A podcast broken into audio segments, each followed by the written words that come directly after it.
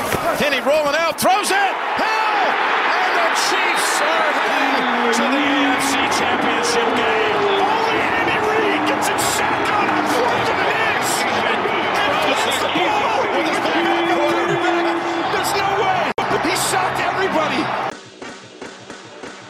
Počúvate americký futbal s Vladom Kurekom.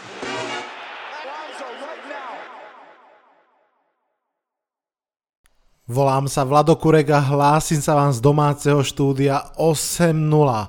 Máme za sebou 4 zápasy divízneho kola, tak ako v predošlom kole. Aj teraz som typol správne tie prvé 3 a netrafil sa v tom štvrtom. Zápas, ktorého ste práve počuli, extatického Tonyho Roma, patrí k tým, ktoré som trafil. Aj dnes si dáme postrehy z hernej soboty a nedele, možno trošku takým voľnejším štýlom, nebudem vyslovene popisovať zápasy, skôr len postrehy, ako mi zostali v hlave teraz v pondelok večer po vyspatí sa z toho dvojdňového maratónu. Vitajte a počúvajte.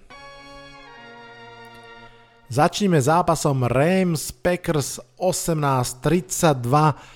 Výborné útoky vyhrávajú zápasy a aj v playoff Hovorím to dlhodobo a už roky to je podľa mňa naozaj pravda. Neznamená to, že obrany nie sú dôležité, to vôbec, ale útoky vyhrávajú. V tomto zápase sme mali v play-off posledné mužstvo, ktoré bolo vyslovené ťahané obranou a už v play-off nie je. Rams sa museli skloniť pred Packers. Pravda, nebolo to ľahké, jednak bolo vidieť hlavne tú prvú štvrtinu, že Packers si museli naozaj odmakať každú jednu loptu, podať fantasticky bezchybný výkon, aby naozaj prepochodovali tým polom, no ale keď už ten výkon podali, tak to proste išlo. Nech je príkladom ten eh, dvojitý presun Davante Adamsa a potom tá lopta, čo letela ako gulka z pištole rovno na neho. Packers skórovali z prvých piatich držaní lopty a celkovo proti Rams dali 484 yardov, to je dvakrát toľko, ako Rams bežne povolujú za sezónu a takmer o 100 yardov viac, než bol ich dovtedy najhorší deň. Fú, Goff hral o niečo lepšie, ako som očakával, dokonca hodil pár pekných lôpt, ale asi ani v jednom okamihu sa podľa mňa Packers nemuseli obávať o výsledok, akurát, že sa tí Rams držali o niečo dlhšie na dostrel, ako sa mohlo javiť po tých prvých dvoch, troch drivoch. V predpovedi na nedelu som Rola postrašil tou štatistikou Rodgersa a Adamsa proti All-Pro cornerom. V tomto zápase dal Davante Adams jasnú odpoveď, bol veľmi viditeľný, tie čísla to možno až tak neukazujú, 66 yardov a jeden touchdown, ale to sú veľmi dobré playoff čísla a najmä bol doplnený ďalšími hráčmi, ďalšími spoluhráčmi. Tonian hral veľmi dobre. Lazard, ten tam mal ten veľký cez 50 yardov catch, celkovo 96 yardov a touchdown. MVS takisto dôležité keďže Myslím, že som si dobre všimol, že Lazard potom jednom zo svojich dôležitých kečov si vyslúžil od Rodgersa aj posadenie tej virtuálnej koruny na hlavu. V tej chvíli som si hneď spomenul, musím povedať, že mne chýba to Rodgersové gesto naznačujúce víťazný opasok. Vám nie? Možno sa ho dočkáme po poslednom zápase. Aj Aaron Jones mal výborný zápas, 113 yardov celkových, čiže aj nabehaných, aj nachytaných dohromady, k tomu jeden touchdown, no a to už sa asi dostávame k možno druhej najdôležitejšej premennej celého zápasu. A to bolo evidentné zranenie Aarona Donalda, ten proste hral len niečo cez 50% snapov, často chýbal v kritických situáciách a bolo to veľmi, veľmi cítiť. Rams bez Donalda v tomto zápase mali naozaj veľmi malé šance a tie sa ešte postupne zmenšovali a zmenšovali. No a ešte jedna poznámka, ofenzívna linea Packers hrala fantasticky.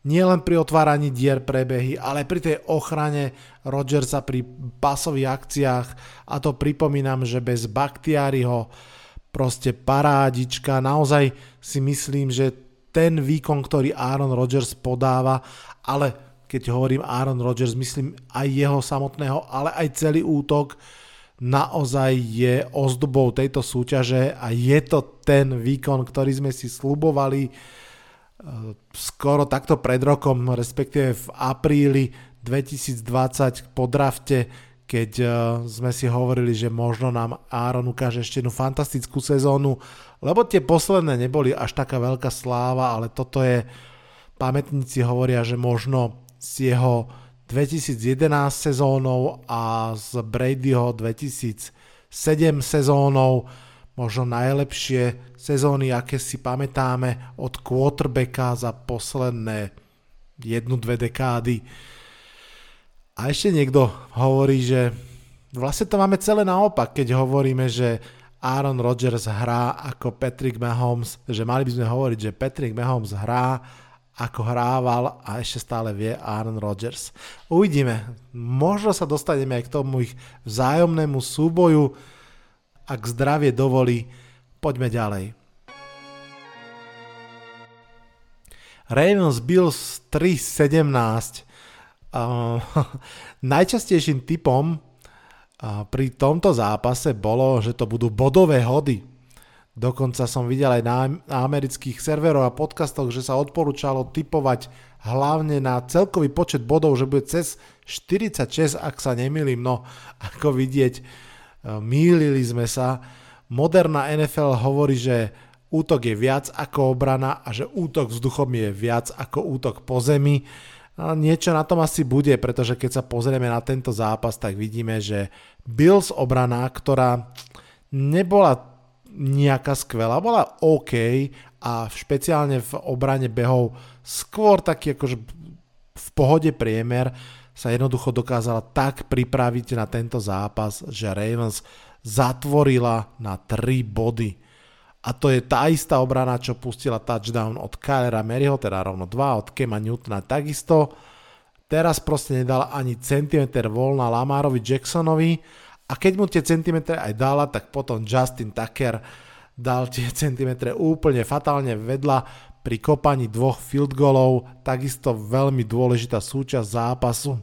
Kicker, ktorý je možno najlepší, aký kedy hral na tejto pozícii, podčiarkol možno také divnosti tohto zápasu. E, možno je aj otázka, že či divnosti alebo zákonitosti, pretože hneď po tom zápase sa vynorili otázky, či proste toto náhodou nie je naozaj strop hry, ako Ravens môžu predvádzať v tomto nastavení, v tom plnom opretí sa obehy. Marcus Hollywood Brown takisto po, po zápase nešetril takými jemnými výčitkami, keď hovoril, že musia proste viac hádzať. Asi, asi áno, uvidíme. Naozaj, naozaj to vyzeralo, že Ravens proste nevedeli, čo urobiť, ako to urobiť. Pravda, aj Bills útok bol dlho držaný v šachu, obidve obrany hrali veľmi dobre, len rozdiel možno bol ten, že Josh Allen nerobil chyby a našiel si cestu, ako sa predrať tým zápasom. Keď už som hovoril, že obidve hrany, obrany hrali dobre, tak naozaj špeciálne pri Vinkovi Martindelovi, defenzívnom koučovi Ravens to treba zopakovať, on vlastne vypol dve behové monštra po sebe. Najskôr vo wildcard úplne vymazal Derika Henryho, teraz v podstate veľmi, veľmi kvalitný Bills útok a nestačilo to jednoducho.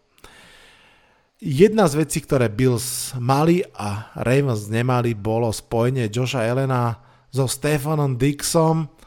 Tam sa to proste naozaj lámalo. No a inak keďže tento zápas a táto výhra je fakt unikátna pre Bills Mafiu, ktorá to čakala veľmi dlho, tak na záver tohto podcastu som si pripravil pre všetkých fanúšikov Bills pekný, podrobný pohľad od jedného z najväčších zástupcov a zástancov tohto fandomu v našich zemepisných šírkach od Slávka Jindru, takže všetci fanúšikovia Bills povinné počúvanie až do konca podcastu. My fičíme už rovno k tretiemu zápasu, prvému nedelnému Cleveland Browns, Kansas City Chiefs 17-22. Chiefs sú fascinujúce mužstvo, sú, sú ako blesk. Keď udrie, tak sú všetci v úžase, oslepení, ohlušení, padajú na zem, ale ako každý blesk tak nejak rýchlo odznejú a po chvíľke ako keby nastupuje pochybnosť, že či ten blesk naozaj udrel. My sme všetci boli svetkom toho, ako pred dvoma rokmi Mehom zapálil celú ligu, bol jasným MVP ligy, hodil 50 touchdownov, viac ako Rodgers v tejto sezóne. Všetci sme videli, ako pred rokom preletel cez celé playoff a vyhral Super Bowl. A aj tak sme všetci tak začali nejak pochybovať, že či to tí Chiefs dajú a vlastne však tí Browns sú zaujímaví a tak ďalej začíname zabúdať, že na ten blesk naozaj udiera. Začalo sa tak hovoriť, že však budú po tých dvoch týždňoch ospali. Sám som v podcaste hovoril, že posledných 8 alebo koľko zápasov vlastne ani jeden nevyhrali o viac ako touchdown. No uvidíme a teraz prichádza zápas divízneho kola a na Arrowhead prišli Cleveland Browns napumpovaní tou výhrou nad Steelers vrátil sa im do kadra Bitonio aj Ward, na lavičku sa vrátil Stefansky a potom udrel blesk a skôr než sme žažmurkali, Chiefs viedli 13-3, dva absolútne suverénne touchdown drivey, navyše prekvapivo doplnené razantným výkonom obrany. V tej chvíli som mal pocit, že neexistuje sila na zemi, ktorá by ten zápas mohla otočiť. Potom Baker Mayfield ako keby ma počul, dal dohromady naozaj veľmi dobrý drive v druhej polovici prvého polčasu, zabojoval aj o ťažké dlhé dávny, aby nakoniec T. Higgins fumbloval loptu v endzóne a Browns zostali bez bodov v tom polčase a potom na začiatku druhého polčasu Mayfield hodil interception, vtedy som rovno písal na Facebook americký futbal s Vladom Kurekom game, set, match, je to jasné. Nakoniec to nebolo úplne tak jasné z dvoch dôvodov. Tým prvým samozrejme je pomerne silná vôľa Clevelandu Browns, ktorí naozaj po tom interception dokázali Chiefs vyhnať 3 a von a vrátiť sa ešte trošku do toho zápasu nejakým spôsobom, ale ak by neprišlo k zraneniu Mehom sa, k tomu sa vrátime na chvíľ, o chvíľočku, tak si myslím, že ten zápas asi by sme ani sekundu nezvažovali, že by sme ho videli úplne sa otočiť. Ono občas a celkom asi aj zákonite sa necháme vtiahnuť do toho čara okamihu, staneme sa jeho zajadcom a nevidíme širší kontext. Ten širší kontext hovorí, že kým Kansas City Chiefs s niekým neprehrajú, je veľmi, veľmi odvážne ich vopred odpisovať.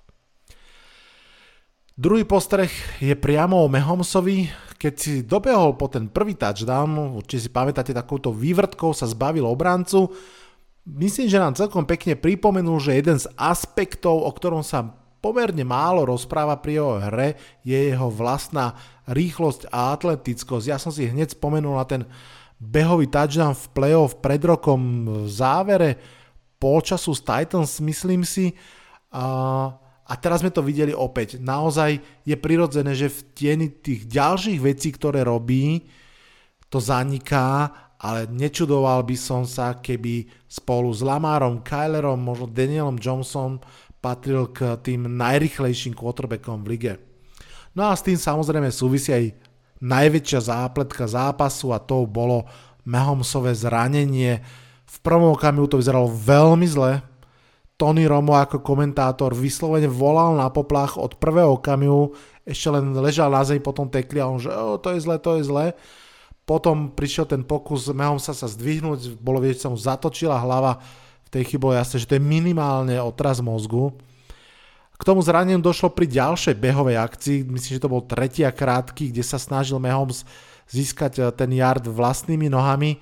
Veľmi, veľmi dúfam, že bude OK pretože fakt e, jednak nechcem vidieť už žiadneho hráča e, zranenie ever a samozrejme navyše Chiefs bez Mahomesa by úplne zmenili atraktivitu a priebeh AFC konferenčného finále a Chiefs Bills môže byť fantastický zápas, ale aj nemusí a to stojí a padá na tom, či bude Patrick Mahomes zdravý.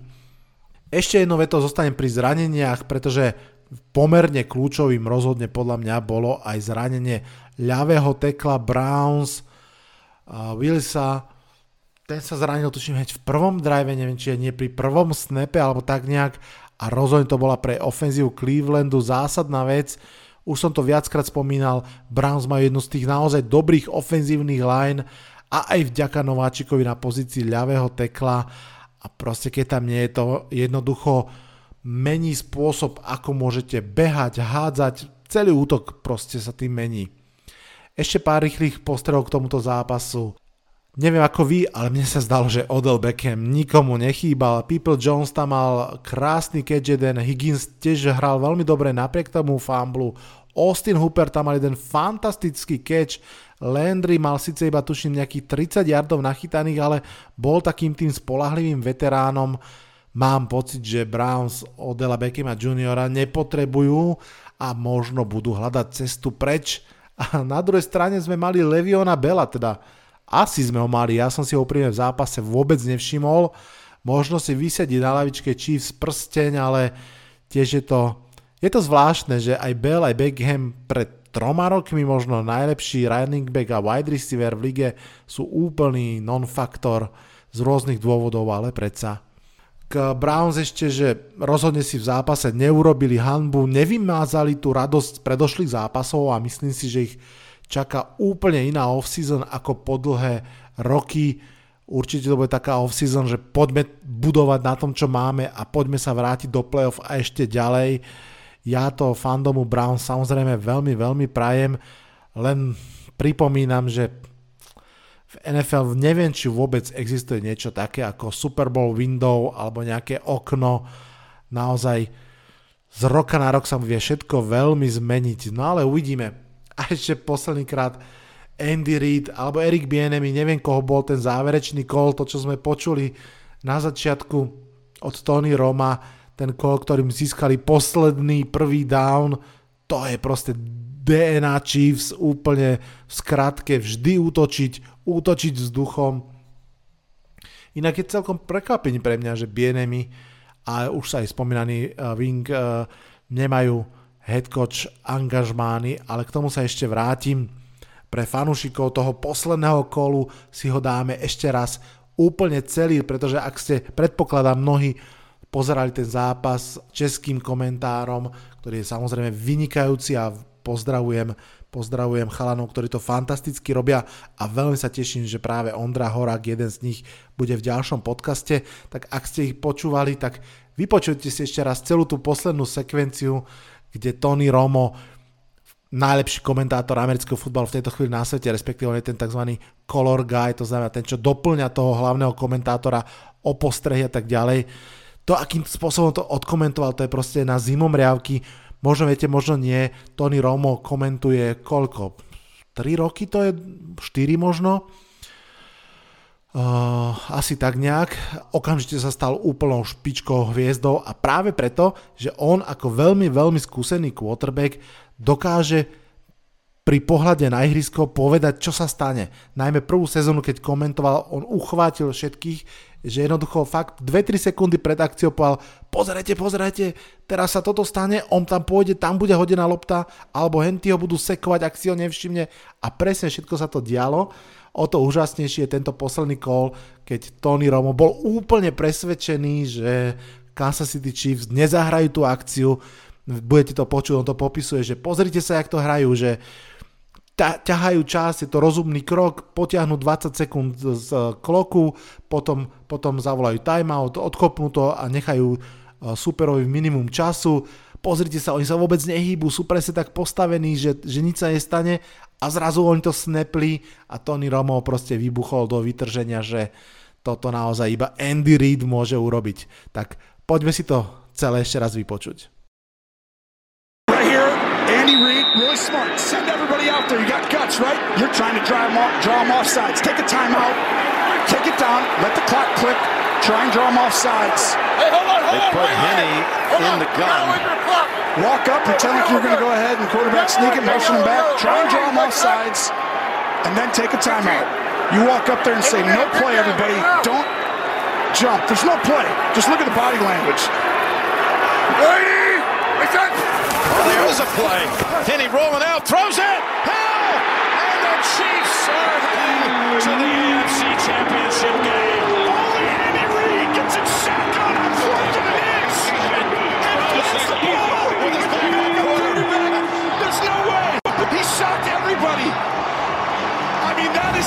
Impossible. I've never seen it.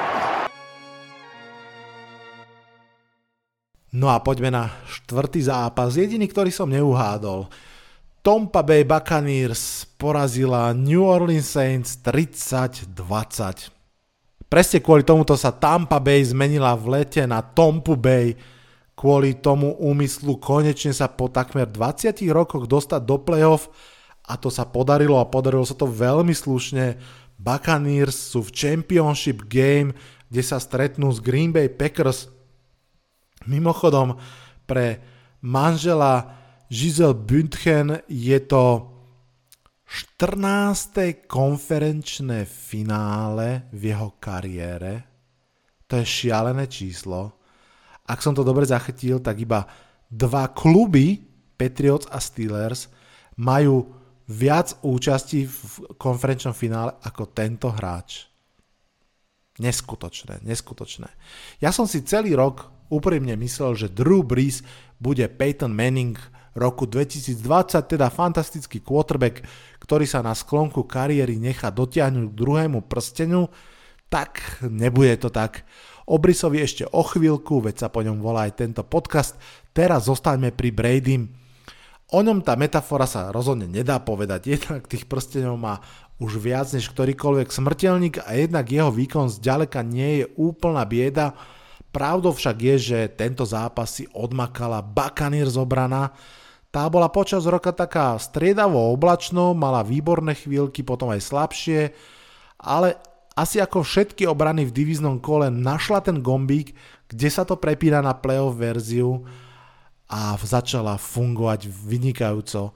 Tak keď aj tá poloslabá behová obrana Bill zrazu dokáže zastaviť Lamara Jacksona, nie sa čo čudovať, že Buccaneers obrana, ktorá v sezóne vypla aj Aarona Rodgersa, nájde spôsob, ako podsúchať nervy Drew Breesa. Tampa Bay pikla Drew Breesa trikrát, k tomu si vynutila jeden fumble a nepochybne tým rozhodla o celom zápase. Bez toho to bolo fakt vyrovnané, podľa mňa kľudne, že mierne v prospech Saints. Tí aj na irisku vyzerali celý čas ako plnohodnotnejšie, talentovanejšie mužstvo, ale proste ich quarterback žiaľ potopil. Jeho turnovery viedli priamo k 21 bodom z tých 30 a to hovorí úplne o všetkom. Brady, aby som sa ešte k nemu jednou vetou vrátil, mal skôr slabší zápas v ofenzíve, ale jednoducho si uhral svoje a v momente, keď dostal príležitosť, ju využil. To robí z dobrých hráčov, šampiónov. Poďme k Drew Breesovi, ten si po tomto zápase asi naposledy podal ruku so superovým quarterbackom. Je to jeho labutia pieseň a neznie pekne. V mnohom pripomína výkon Bradyho pred rokom v v playoff proti Titans, tam Brady dokonca vyslovene poslednú loptu hodil Logánovi Ryanovi pre pick 6, lenže Brady sa vrátil, Drew už sa asi nevráti, nemal by sa, myslím si, že tam ten fyzický rozdiel, napriek tomu, že je o dva roky mladší, je významný. A veľmi by som bol asi nerád, keby sme tak v horúčke toho okamihu zabudli, akým hráčom Drew Brees bol a čím všetkým si prešiel ako poznamenal hneď po zápase Steve Smith senior, nemôžeme vlastne ani povedať, že Drew Brees hral playoff zápas po zranení. On ho hral ako keby po dvojitej zrážke s autom. 12 zlomených rebier, prepichnuté plúca, to fakt nie je sranda. A áno, celkovo už bol za svojím fyzickým limitom, respektíve už bol veľmi fyzicky limitovaný aj predtým, aj pred rokom, už, už to proste nešlo a toto bola ešte naozaj obrovská, obrovská prekážka navyše.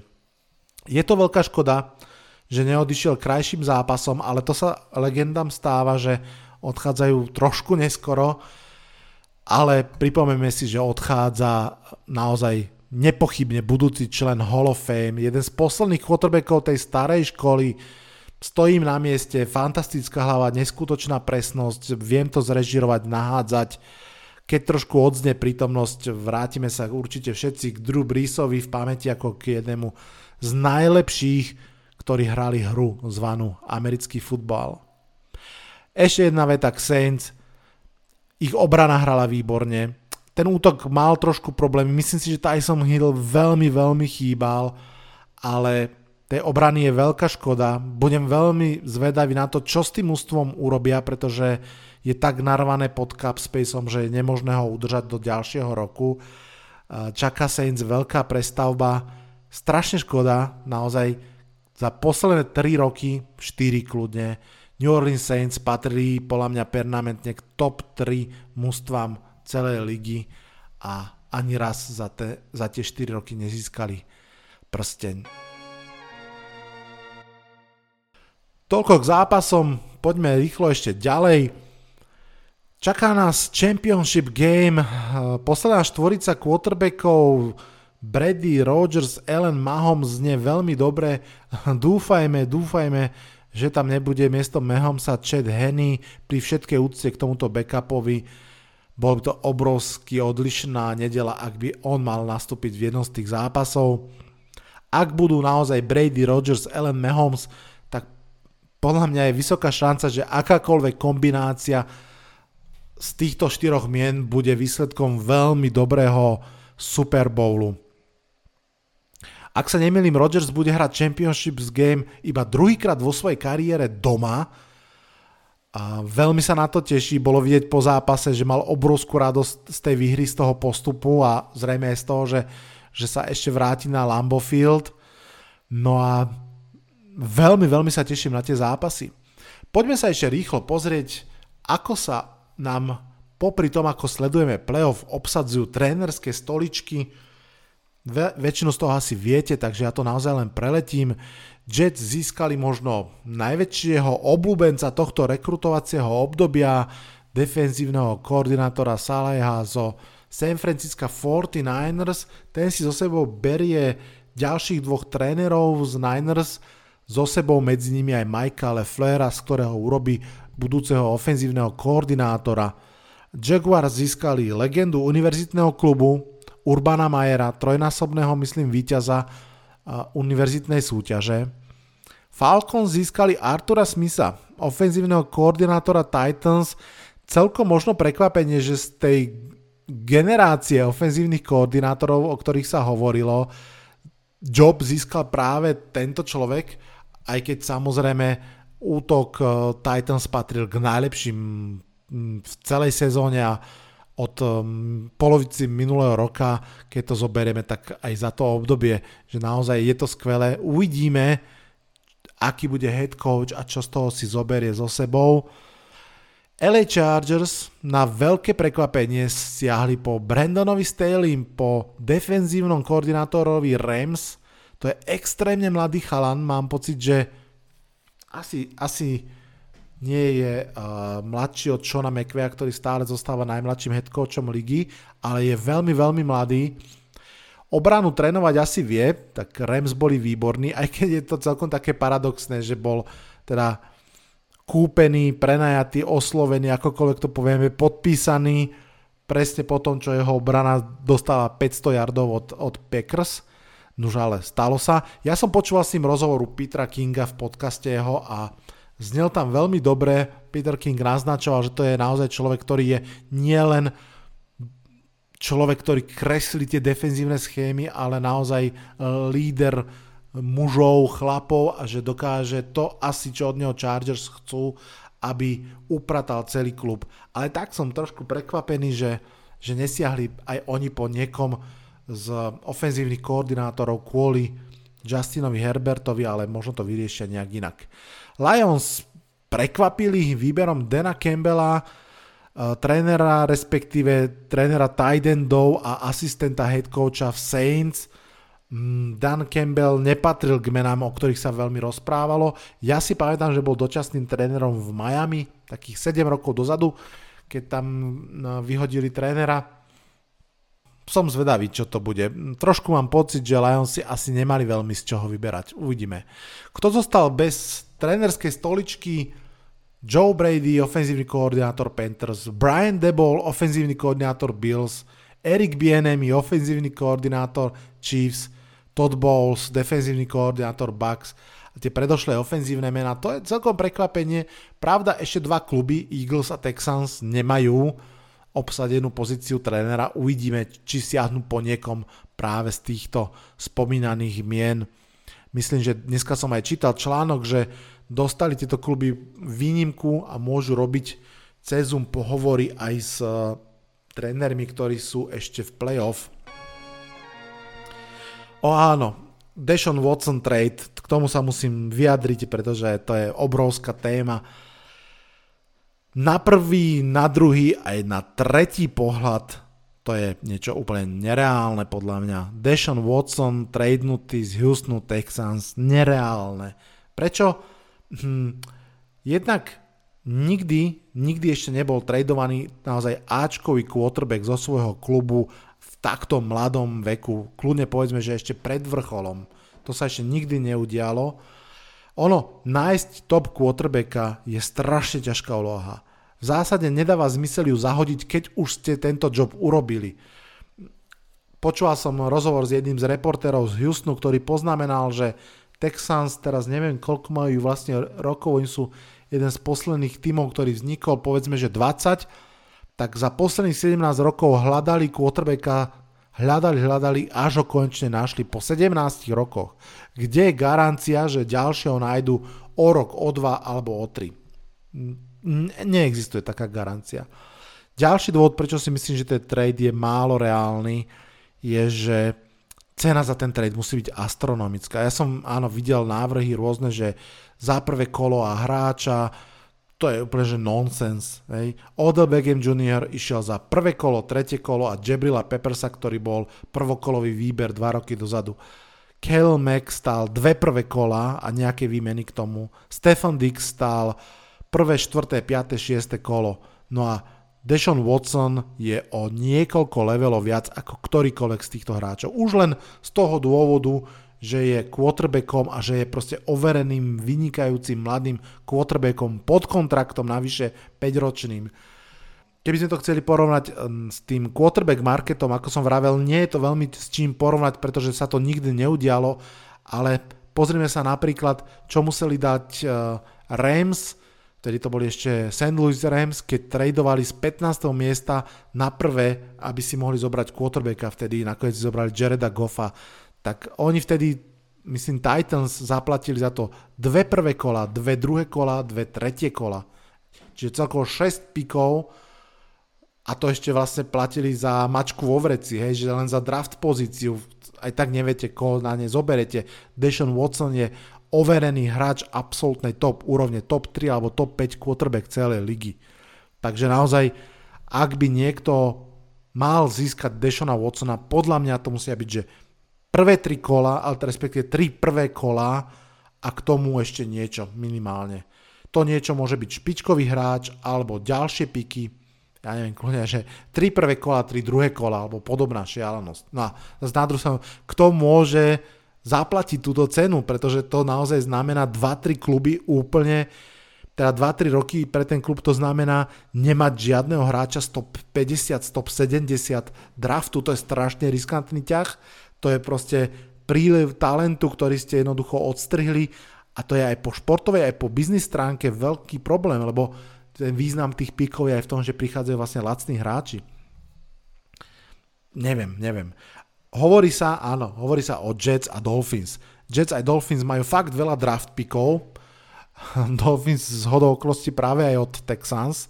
Tam by sa to tak karmicky vrátilo. Jets a Dolphins to teoreticky môžu spraviť, že majú tak veľa pikov, majú myslím, že aj tento rok aj ďalší dva prv, dve prvé kola, to znamená, že môžu jedno dať, jedno snechať alebo nejak to namiešať. Každopádne pri Jets by to podľa mňa pre Deshona Watsona nedávalo zmysel. Pri Dolphins by to asi dávalo, ale neviem. To som asi povedal teraz tri argumenty, prečo si myslím, že trade Deshona Watsona je vysoko, vysoko nereálny. Je jeden argument, ktorý to robí trochu reálnym a možno aj viac a tým je situácia v Texans. Hovorí sa, že sú tam veľké vnútorné problémy, že klub sa zmieta v politikárčení, v problémoch, uh, už predčasom tam bol prepustený, bola prepustená šéfka PR, ktorá má výborné renome. Evidentne sa tam dejú nejaké zvláštne veci. To teoreticky naozaj môže spôsobiť, že táto nečakaná prestupová bomba naozaj vybuchne. Ale ja neviem si predstaviť, že Nick Casario, ktorý je teda nový generálny manažer v Texans, začne svoju kariéru tak, že v prvom riadku svojho životopisu bude mať trade out Deshona Watsona. Neviem. No a ešte tu mám na záver jednu otázku z Discordu, kde sa my fanúšikovia NFL stretávame. Michal sa pýta, kto je 5 najmenej docenených, 5 eh, najmenej docenených hráčov. To je veľmi zaujímavá otázka. Ani som nemal pocit, že ju asi dokážem na prvú zodpovedať, ale páči sa mi, že by z toho mohol byť eh, podcast off-season, ale predsa len dám aspoň nejakú rýchlu odpoveď. Samozrejme, zjednodušene by som mohol povedať, že kikery a pantery, vymenovať ich 5, to sú vždy strašne málo viditeľní a veľmi dôležití hráči. V niečom mi pripomínajú brankárov vo futbale, v hokeji, keď urobia chybu, zrazu je to strašne vidieť. Ale nepoviem teda kikerov, panterov, poviem tri mená, ktoré podľa mňa aj majú celkom veľkú prezens, ale aj tak sú podľa mňa nedocenené. Tým prvým menom, tým prvým hráčom je Bud Dupree, jasne, všetci hneď povedia, áno, áno, však to je výborný rusher, výborný, ale pri každom jednom zápase si myslím, že sa povie Bud Dupree a ani sa veta nedohovorí a už sa rozpráva o TJ Wattovi, je v jeho tieni a je to fakt fantastický, fantastický hráč. Pamätám si zápas Steelers Giants, otvárací zápas tejto sezóny. Dupree tam dominoval naozaj dominoval vo viacerých zápasoch. Odkedy sa Bud Dupree zranil, oceliari išli dole vodou, naozaj sa to pretína úplne tieto dve timeliny. No a navyše je to budúci voľný agent. Jemu skončil kontrakt v Pittsburghu a ak ho Steelers netagnú, čo im asi Capspace nedovolí, tak to môže byť hráč, ktorý nejaké mužstvo urobí v budúcej sezóne výrazne lepším. A keďže pôjde zo zranenia, možno sa aj dohodne s niekým na takom lacnejšom jednoročnom prove kontrakte a môže byť fakt veľkou budúcou hviezdou a niekým dôležitým pre iné mužstvo. Ďalšie dve mená, ktoré ešte poviem, sú dvaja skvelí tight ktorí sa túto sezónu vynorili z ničoho. Je to Robert Tonyan v Green Bay Packers a Logan Thomas vo Washington Football Team. Obaja sú fakt fantastickí, neviem z hlavy koľko dali touchdownov, myslím, že Tonian dokonca okolo 11, Logan Thomas menej, možno 7, ale aj tak obidvaja výborný, extrémne dôležitý pre svoje mužstva a to, že na ich úkor dostal odznačík Pro Bowlu Evan Ingram je proste na výsmech. Tak, toľko odpoveď na tvoju otázku, Michal. A kým ešte odozdám slovo Slávkovi a jeho pohľadu na výhru Bills nad Ravens, pripomínam všetkým, že nás čakajú už iba 3 zápasy, iba 3 zápasy a 101. sezóna bude minulosťou. Predpoveď na nedelu si tentokrát dáme s Ondrom Horákom, komentátorom NFL. Ako som už spomínal, veľmi, veľmi sa na to teším. No a teraz ja sa už odhlasujem z tohto podcastu a v mene Bills Mafie sa teším na príhovor Slávka Indru, Slávek, poď.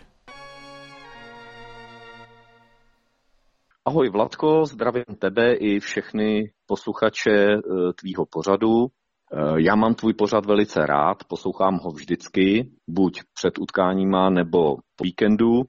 Musím říct, že v obou případech je to stejně zajímavý.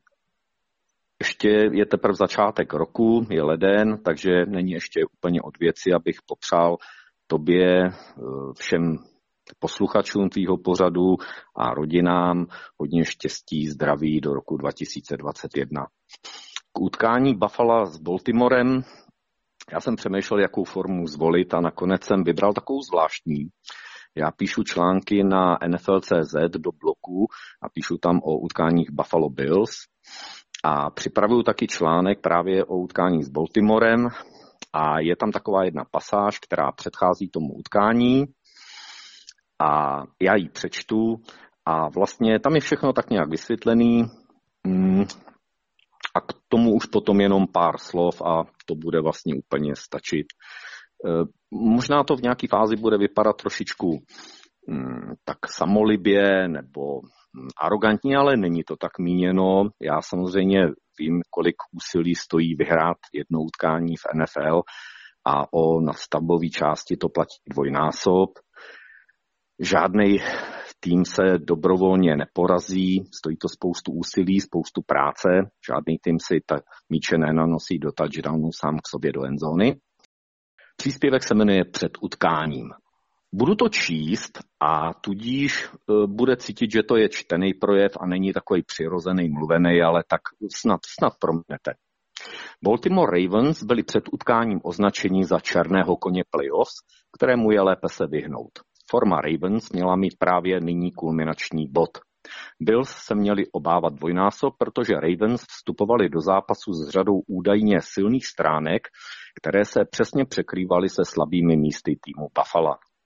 To ale není tak úplně pravda a víme to nejen nyní, kdy je po bitvě každý generálem, ale věděli jsme to už i před zápasem. Podívejme se, jak celou situaci osvětlil svým příznivcům sportovní analytik Nick Wright, který je vyhlášený skepsí vůči Allenovi a Bills celkově. K Wrightovi ještě podotknu dvě věci, obě úsměvné.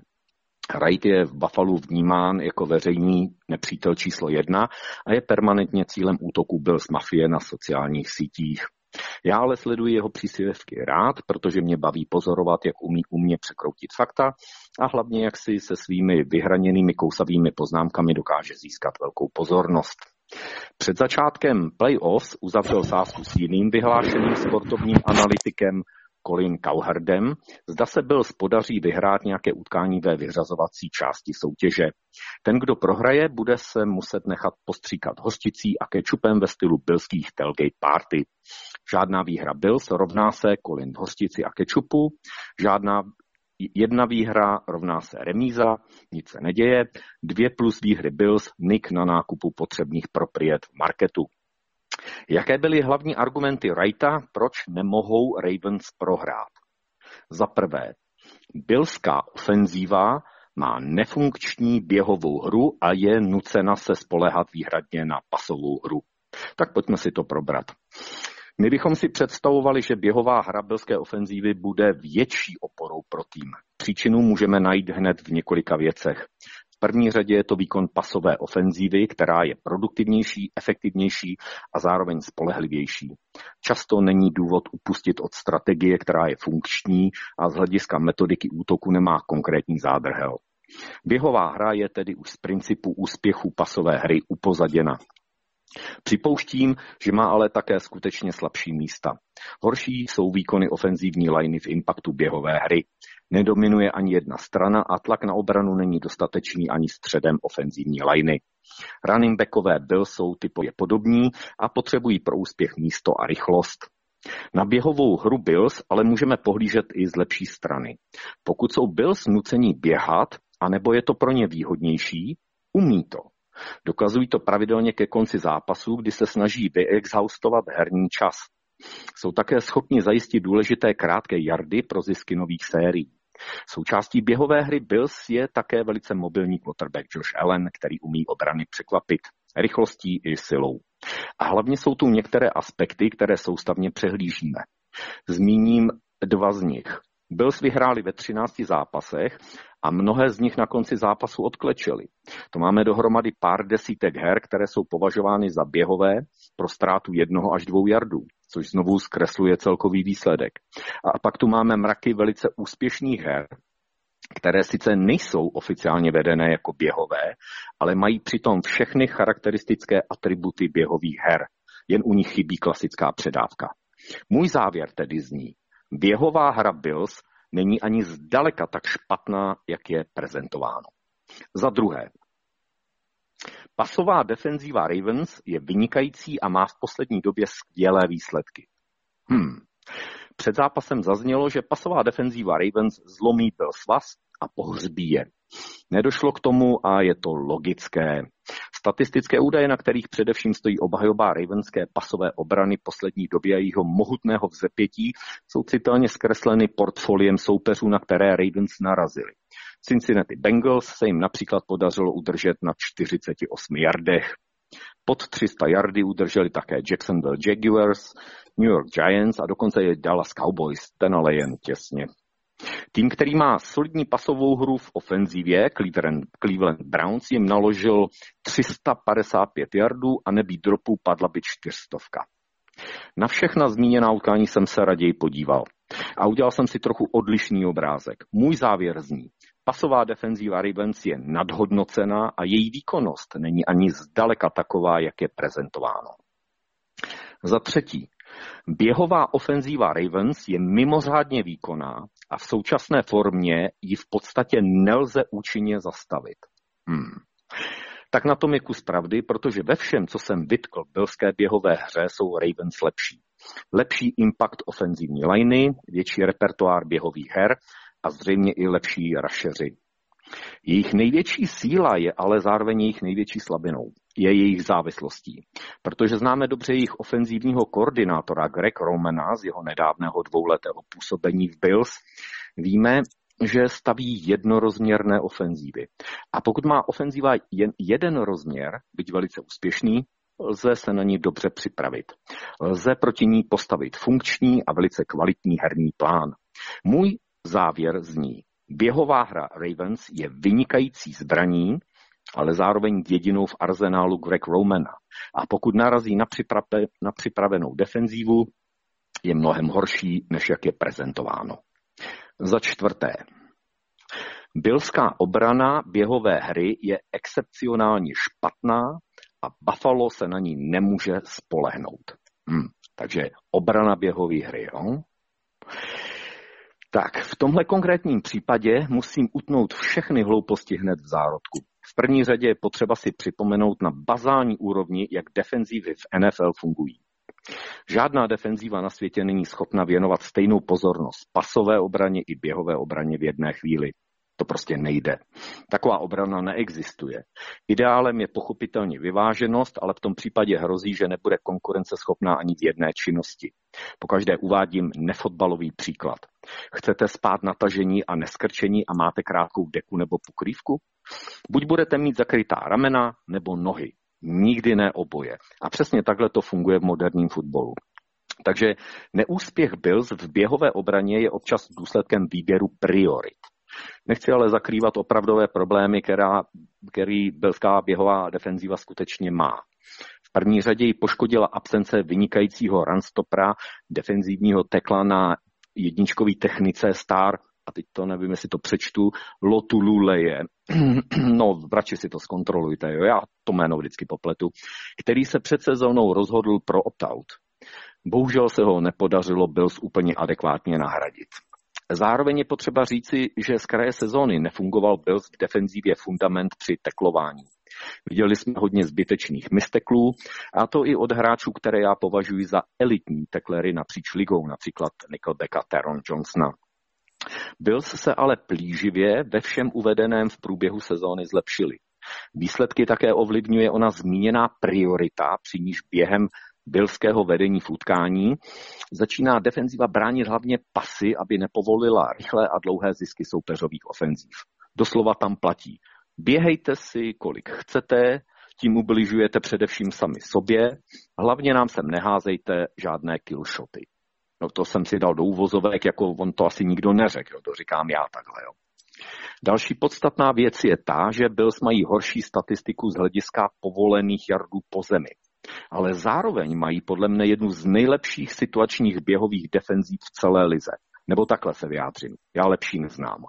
A to je podstatný aspekt, který by měl být častěji zmiňován. Ale neděje se tomu tak. Dost dobře nechápu proč. Jsou-li tedy v diskuzích permanentně odmílány mantry o nedostatečnosti bylské běhové defenzívy, vychází z překonaných a neopodstatněných skutečností. To je fakt. Můj závěr zní, belská běhová defenzíva je solidní, důsledná v adjustacích a těžko překonatelná v důležitých konkrétních situacích. Je o poznání lepší, než jak je prezentováno. Za páté, za páté tady mám Lamar Jackson je lepší quarterback než George Allen. Tohle skutečně Wright řekl, jo. Tak. Lamar Jackson je vynikající quarterback a Nick Wright prohlásil, že Josh Allen se nikdy nemůže rovnat kalibru hráče, který loni získal MVP. No tak v první řadě mám problém už se samotným slovem loni. Protože co bylo loni, bylo loni a letos je zase letos. Loni a letos určují jiná období ve vývoji týmu stejně spolehlivě jako ve vývoji osobních sportovních kariér. A to se týká jak Jacksona, který letos hraje v horší formě než loni, tak i Elena, jehož jméno bylo v průběhu sezóny naopak v souvislosti s cenou MVP skloňováno. Já osobně si ale myslím, že by to měl být Aaron Rodgers, jo, to je jenom mezi náma. Argumentaci postavit na titulu a nikoliv na výkonech je pošetilé. Sestavit herní plán proti Jacksonovi bylo pro Bills mnohem snažší, než pro Ravens postavit obranu proti Allenovi. Bills potřebovali jediné, donutit Jacksona, aby zůstal v kapse, nikam jim neutekl a pokusil se předstírat, že je kvalitní pocket passer. V případě Elena to Ravens měli obtížnější. Museli si na něj sáhnout pokaždé, když chtěli mít jistotu, že Allen nepřehraje. A to není snadný. Můj závěr zní, v dané situaci označit Jacksona za výrazně lepšího quarterbacka než je Allen je troufalost. Poměr sil mezi nimi je, dle mého názoru, opačný, než jak je prezentováno. Za šesté, John Harbaugh je lepší kouč než Sean McDermott. John Harbaugh rok co rok dokazuje, že je skvělý kouč. Velice si ho vážím a mám ho rád. Fakt ho mám rád. Ne jako soupeře, prostě je to bezvadný kouč. Nemělo by nám to ale setřít ze zřetele, že v kouči Sean McDermottovi také vyrůstá vynikající kouč. Během čtyř sezon ve funkci hlavního kouče se zlepšil k nepoznání. A to přijměte jako bernou minci, protože ho sleduju velice, velice pozorně. Zlepšil se ve strategii přípravy herních plánů, stejně jako i v taktice vedení boje. Ale to ještě zdaleka není všechno. Tou podstatnou skutečností je, že se obklopil vynikajícími lidmi. Ofenzívní koordinátor Brian Dable bude v příští sezóně možná hlavním koučem jinde a nabídky pohovoru má také defenzivní koordinátor Leslie Frazee. Fra- Fra- no, on se jmenuje Leslie Frazier. Jo. Hmm. Výbornou práci odvádí kouč spec týmu Heath Farewell. Ale tam to teprve začíná, protože zmínění jsou jen vrchol, vrcholem ledovce. Také oni jsou obklopeni lidmi prvotřídní kvality. Ty všichni lidi se tam v průběhu krátké doby, relativně krátké doby změnili. Tam dneska jsou úplně jiní lidi, než byli v těch starých Bills, který byli, mm, který byli, měli pokřivenou tu vítěznou morálku. Jo. Můj závěr zní, srovnávat výhradně Harbo a McDermotta nelze. Je to pitomost ani by neměla být takto prezentována. Za sedmé, když půjde do tuhého, placekicker Justin Tucker strčí do kapsy nováčka Tyler Basse. Ano, připouštím, že Justin Tucker je nejlepší placekicker, jaký ho znám. Ale Tyler Bass má svou kvalitu, trenér mu věří a hráč si zaslouží uznání a podporu. Můj závěr zní, vůbec, ale vůbec mi nevadí a nějak mě nepohoršuje, že Justin Tucker je výhodou pro Ravens a že je to tak prezentováno.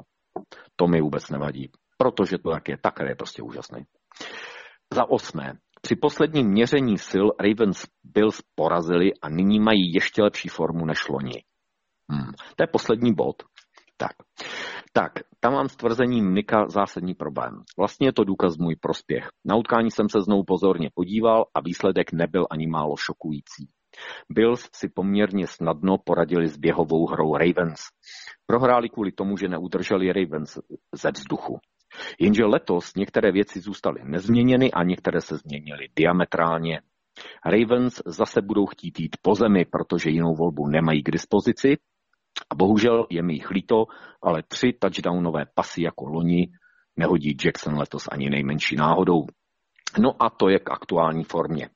Pokud by Bills nepustili Hail Mary v utkání s Cardinals, měli by samé výhry v řadě od sedmým víkem počínaje. Můj závěr zní takto. Faktor loňského utkání je irrelevantní a zavádějící v té podobě, jak je prezentováno.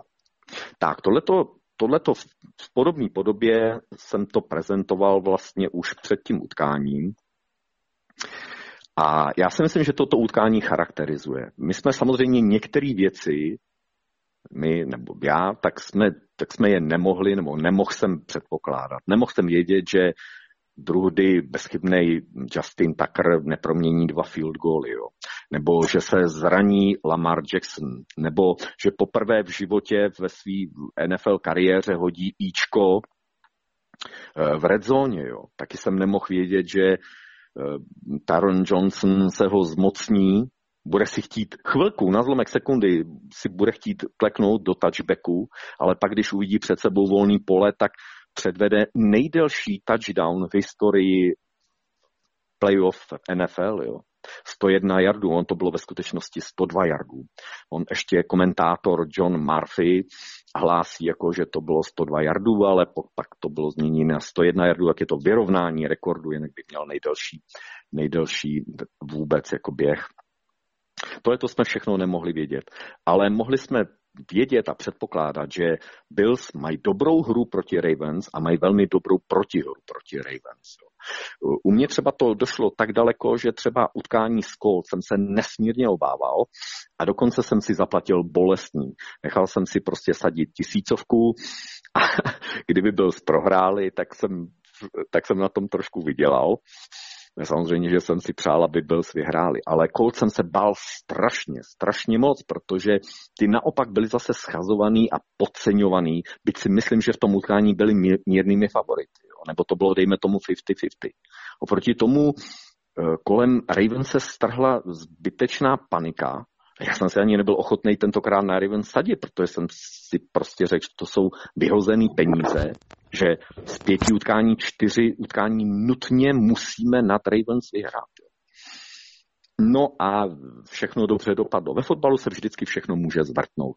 Eh, I ten nejslabší tým v NFL je pořád 32. nejsilnější tým na světě a eh, může porazit ten nejlepší tým mrknutím oka. Jo. Stačí, aby mm, se ujal vedení v utkání a pak tam má dostatek hráčů z prvních, druhých, třetích kol draftů, který jsou, který jsou výborní. Jo.